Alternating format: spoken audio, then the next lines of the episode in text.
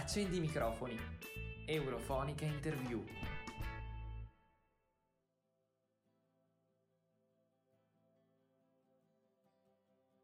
In diretta dagli studi dedicati ai nostri colleghi Antonio e Bartek qui al Parlamento Europeo a Strasburgo, Renata Giordano e Simone Matteis in compagnia di Marco Dreosto, eletto nel 2019 con la Lega nella circoscrizione Italia Nord Orientale e quindi membro del gruppo politico Identità e Democrazia. Marco Dreosto è membro della Commissione Ambiente, Sanità, Pubblica e Sicurezza Alimentare, della Commissione per l'Industria, la Ricerca e l'Energia e membro della Commissione Speciale sulle Interferenze Straniere in Unione Europea, nonché anche parte della delegazione per i rapporti tra Unione e Serbia. Ieri, durante la plenaria, si è discusso sulla proposta di risoluzione appunto sulle ingerenze straniere nei processi democratici dei paesi dell'Unione Europea e lei, che fa parte appunto della commissione che ha lavorato sulla proposta di risoluzione, al momento della votazione però ha deciso di astenersi nonostante i colleghi del suo gruppo abbiano votato contro. Quello che appunto volevo chiedere, facendo anche riferimento a quello che ha dichiarato durante il dibattito in assemblea, cioè il fatto che c'è chi ha voluto fare delle illazioni smentite, come lei diceva, dai fatti e dalla storia per mettere in dubbio l'appartenenza all'asse atlantico, appunto volevo chiedere quali sono state le criticità del report, al di là di questo scontro più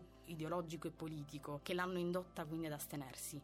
Sì, grazie intanto per l'invito a questa trasmissione. Devo dire, vorrei partire dal concetto che il Parlamento europeo è stato particolarmente lungimirante 20 mesi fa, quando ha deciso in effetti di costituire questa commissione speciale che si occupa delle ingerenze, delle interferenze, ma anche dei processi soprattutto di disinformazione nei confronti delle democrazie europee, e ha costituito appunto una commissione speciale che si occupi e cerchi in qualche maniera di dare poi alla commissione spunti per normare questo problema che poi negli ultimi mesi abbiamo visto è diventato estremamente importante di attualità. Un report estremamente impegnativo che ci ha visti impegnati per 18 lunghi mesi attraverso audizioni, studi, documenti, visite. Voglio ricordare che io ho fatto parte della prima missione del Parlamento europeo a Taiwan e poi anche a Washington con una visita speciale alla Casa Bianca, e durante questi mesi di lavoro abbiamo costruito un documento assieme alla relatrice Calniete molto importante, che sostanzialmente, come dicevo, getta davvero le basi perché la Commissione possa prendere spunto poi in tema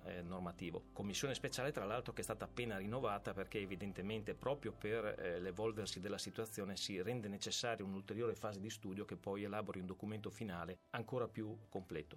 Detto questo, purtroppo, come a volte accade, in realtà non dovrebbe accadere quando si parla di temi così importanti che poi riguardano una sensibilità di tutti e un'importanza davvero globale, è successo che alcuni parlamentari, alcuni gruppi politici hanno voluto inserire in questo documento, che dovrebbe essere invece proprio un documento tecnico, riferimenti a fatti, cose, fortunatamente non a persone, che sono ormai antistorici. Un attacco vero e proprio al mio partito, alla Lega, accusandolo appunto di avere relazioni con un partito russo. Se è legittimo che in un dibattito politico si possa sollevare temi di questo tipo, sicuramente non è corretto per la buona riuscita del documento e soprattutto per l'importanza che ha ai fini legislativi che questi riferimenti vengano introdotti in un documento che, ripeto, non aveva assolutamente questo scopo. Da qui il mio voto, che nel condividere una report di straordinaria importanza e di grande lavoro, evidentemente contiene anche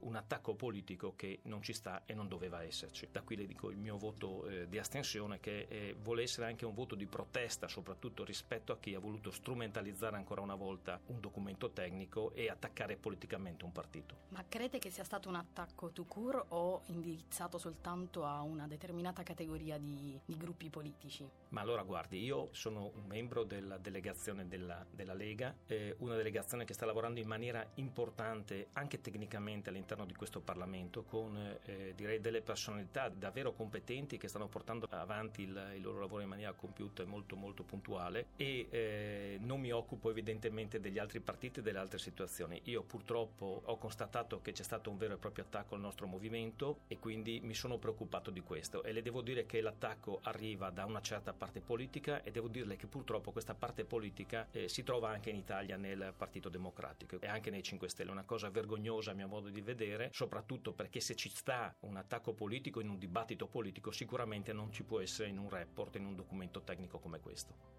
Onorevole, mi ricollego proprio a questo che ha detto rispondendo alla domanda di Renata. Durante il dibattito in aula che ha preceduto le votazioni si è fatto ampio riferimento alle tensioni in Ucraina. Lei ha avuto modo di chiarire anche la posizione della Lega in merito a questo sul fronte russo, tuttavia il suo collega austriaco Weiz e altri eurodeputati non hanno perso l'occasione di puntare il dito contro i leader sovranisti, compreso Matteo Salvini. In particolare hanno fatto riferimento ad alcune dichiarazioni degli anni precedenti. Lei pensa si tratti solo di provocazioni a scopo politico? Qual è la sua posizione in questo e in generale la posizione anche del suo partito? Ma guardi, gli attacchi sono secondo me assolutamente falsi e antistorici. Ci troviamo ormai in un momento in cui quello che sta accadendo ci deve far rendere conto che certe cose non possono essere strumentalizzate, certi attacchi non vanno accettati. Noi abbiamo dimostrato fin da subito la nostra grande solidarietà al popolo ucraino, vittima di un attacco da parte della Federazione Russa e di Putin, e sul quale abbiamo lanciato una difesa senza nessuna remora. Quindi il posizionamento della Lega rispetto anche al Patto Atlantico è indiscusso. Guardate, io vengo da una regione, il Friuli Venezia Giulia, al confine dell'Europa, che ha fatto proprio della difesa dei nostri confini, della difesa del Patto Atlantico, un leitmotiv per tanti anni. Quindi parlare a noi di questi argomenti in questo momento è davvero sbagliato e direi anche offensivo. Spostiamoci adesso su un tema preponderante all'interno delle politiche della Lega, che è quello dell'immigrazione, storicamente certo. Un tema molto importante per il suo partito. E guardiamo ancora a quello che sta accadendo ai confini orientali dell'Unione Europea. Viene da chiedersi se il conflitto abbia un po' spostato gli equilibri, specialmente nell'Europa dell'Est.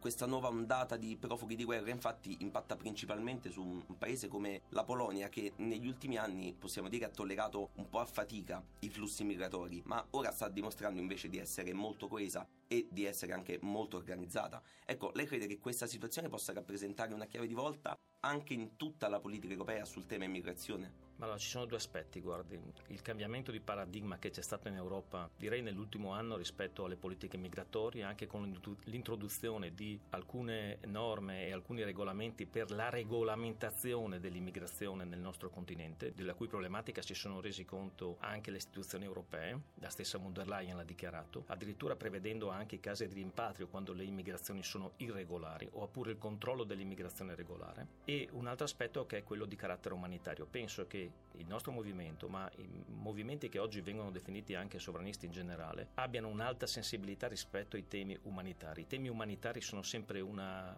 priorità e tutte le persone che fuggono dalle violenze e dalle guerre devono essere accolte, devono essere messe nelle condizioni di rifugio. Quindi su questo tema io penso che siamo stati sempre estremamente molto chiari. Noi contrastiamo l'immigrazione clandestina, anche perché io vengo da un territorio dove esiste la cosiddetta rotta balcanica, quindi un flusso migratorio di migranti che arrivano dal Bangladesh, dal Pakistan, da altre zone che evidentemente non sono in guerra e che creano situazioni di impatto sociale molto molto importante. Quindi sì ai rifugiati, sì all'accoglienza di tutti coloro che scappano da guerra o da situazioni di difficoltà perché ci sono le violenze. Attenzione, perché il controllo dell'immigrazione, lo dice la stessa Commissione Europea, lo dice la stessa von der Leyen, deve essere mantenuto e deve essere gestito in maniera corretta e coerente. Lei è membro della Commissione Ambiente e in questo momento forse c'è il pericolo che la Russia ci chiuda i rubinetti del gas, in un momento in cui però l'Europa dal punto di vista energetico non è completamente autosufficiente. Il rischio a questo punto è che la transizione ecologica, che ancora appunto non è stata implementata completamente, diventi un obiettivo ancora più lungo e si rischia quindi di non rispettare gli stessi termini che l'Unione Europea si era preposta, penso al Fit for 55. Tutto questo ha probabilmente indotto molti commentatori a ritenere che i paesi europei si rivolgeranno per la fornitura di materie prime e di energia altrove, quindi ad altri stati terzi. Questa situazione, secondo lei, renderà più debole l'Europa oppure è possibile trovare una quadra che tenga conto di tutte queste variabili? Ma guardi, io personalmente, ma anche il mio partito, è stato sempre molto critico, soprattutto nei tempi della cosiddetta transizione ecologica ed energetica. È indubbio che bisogna andare verso una riduzione dell'inquinamento, un controllo di quelle che sono le emissioni, e su questo ci stiamo lavorando tutti in maniera importante. Però proprio il termine transizione sta ad indicare un periodo entro il quale si può fare un passaggio. Noi abbiamo criticato fortemente quelli che sono i tempi dettati da tutte quelle che sono le direttive e i report proposti. Evidentemente oggi c'è un cambio invece di paradigma, perché la situazione contingente crea delle difficoltà oggettive rispetto ad un percorso che prevedeva per esempio l'eliminazione di tutti tutti i combustibili fossili, cosa che in questo momento è forse da rivedere, però ripeto sempre nei tempi, proprio perché l'energia come il gas, che è stata inserita nella tassonomia, in questo momento potrebbe venire a mancare. Un altro aspetto molto importante su cui rivendichiamo anche una parte di discussione importante è quello per esempio dell'energia nucleare. L'energia nucleare di terza, quarta generazione, quindi la cosiddetta energia nucleare pulita, potrebbe essere una soluzione verso una transizione ecologica giusta, e ovviamente anche qui c'è un tema di tempistiche. Sappiamo che realizzare le centrali nucleari, soprattutto quelle di ultime generazioni, implicano tempi molto lunghi, quindi la nostra dipendenza dall'estero la sappiamo, la conoscevamo. Ciò non toglie che in un tema di transizione bisogna assolutamente adeguare i tempi a quelle poi non solo che sono le aspettative dei nostri territori, ma anche rispetto alle problematiche aziendali. Noi abbiamo tantissime aziende che vivevano già questa problematica delle proposte europee e oggi le vivono ancora di più, perché evidentemente i costi di energia sono aumentati in maniera spropositata. Però sul nucleare, il fatto che abbiamo votato con il referendum per chiudere le centrali nucleari che avevamo qui in Italia dopo Chernobyl, non crede che adesso siamo veramente forse troppo in ritardo per poter fare dei passi indietro? Chi fa politica, chi si occupa di amministrazione, non lo dico io, deve guardare sempre con grande prospettiva. Abbiamo davanti tanto tempo per fare i cambiamenti, tempo necessario evidentemente per realizzare tecnologie che ci permettano di produrre energia, non perché ci vorranno molti anni o molto tempo dobbiamo assolutamente arrenderci e pensare che sia una cosa irrealizzabile. Ci vuole il buon senso sicuramente, quindi la transizione deve permettere l'utilizzo di combustibili che diano energia soprattutto alle nostre imprese, alle nostre famiglie, a costi giusti, ma poi dobbiamo pensare anche al futuro. Se ci vorranno 10-15 anni per realizzare queste tecnologie, noi dovremo assolutamente partire e iniziare in prospettiva alla loro realizzazione. E a proposito di futuro, il futuro a breve termine è un po' incerto e pare che la guerra abbia un po' offuscato il tema Covid, almeno questa sembra essere l'impressione della maggior parte dell'opinione pubblica. Il peggio secondo lei è davvero passato, oppure abbassare la guardia ci rischia di ricadere in un nuovo periodo, insomma, di restrizioni come quello che abbiamo appena vissuto? Ma io penso che oggi nel nostro paese in particolare, ma anche in Europa, esistano dei protocolli ormai consolidati ed efficienti che ci permettano di tenere sotto controllo la situazione Covid, al di là di quella che poi è la visibilità che viene data dai media. Come ripeto, le procedure che sono state messe in atto, sulle quali abbiamo chiesto anche un allentamento perché evidentemente la situazione è migliorata, però sono delle procedure ormai consolidate che ci permetteranno di gestire qualsiasi situazione anche futura rispetto a situazioni come quelle che abbiamo vissuto.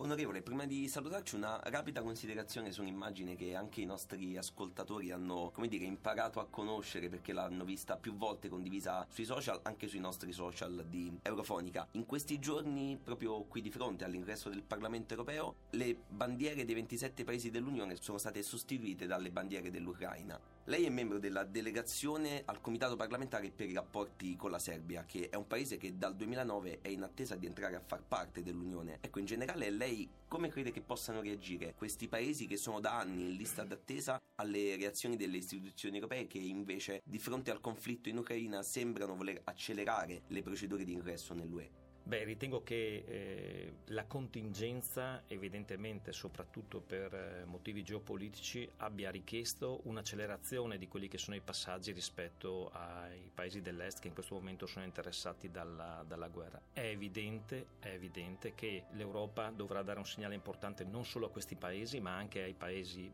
balcanici, soprattutto perché non dobbiamo mai dimenticarlo, sono paesi comunque che vivono una forte tensione, una tensione sociale e politica che non si è mai frenata dopo quelli che sono stati i conflitti conseguenti al dissolvimento della ex Jugoslavia, e quindi l'Europa deve, secondo me, tenere alta l'attenzione anche su questi territori, perché sono territori in forte fermento, e quindi anche qui bisogna dare segnali importanti di vicinanza e di supporto, perché sennò rischiamo di avere una fase 2 poi dei conflitti.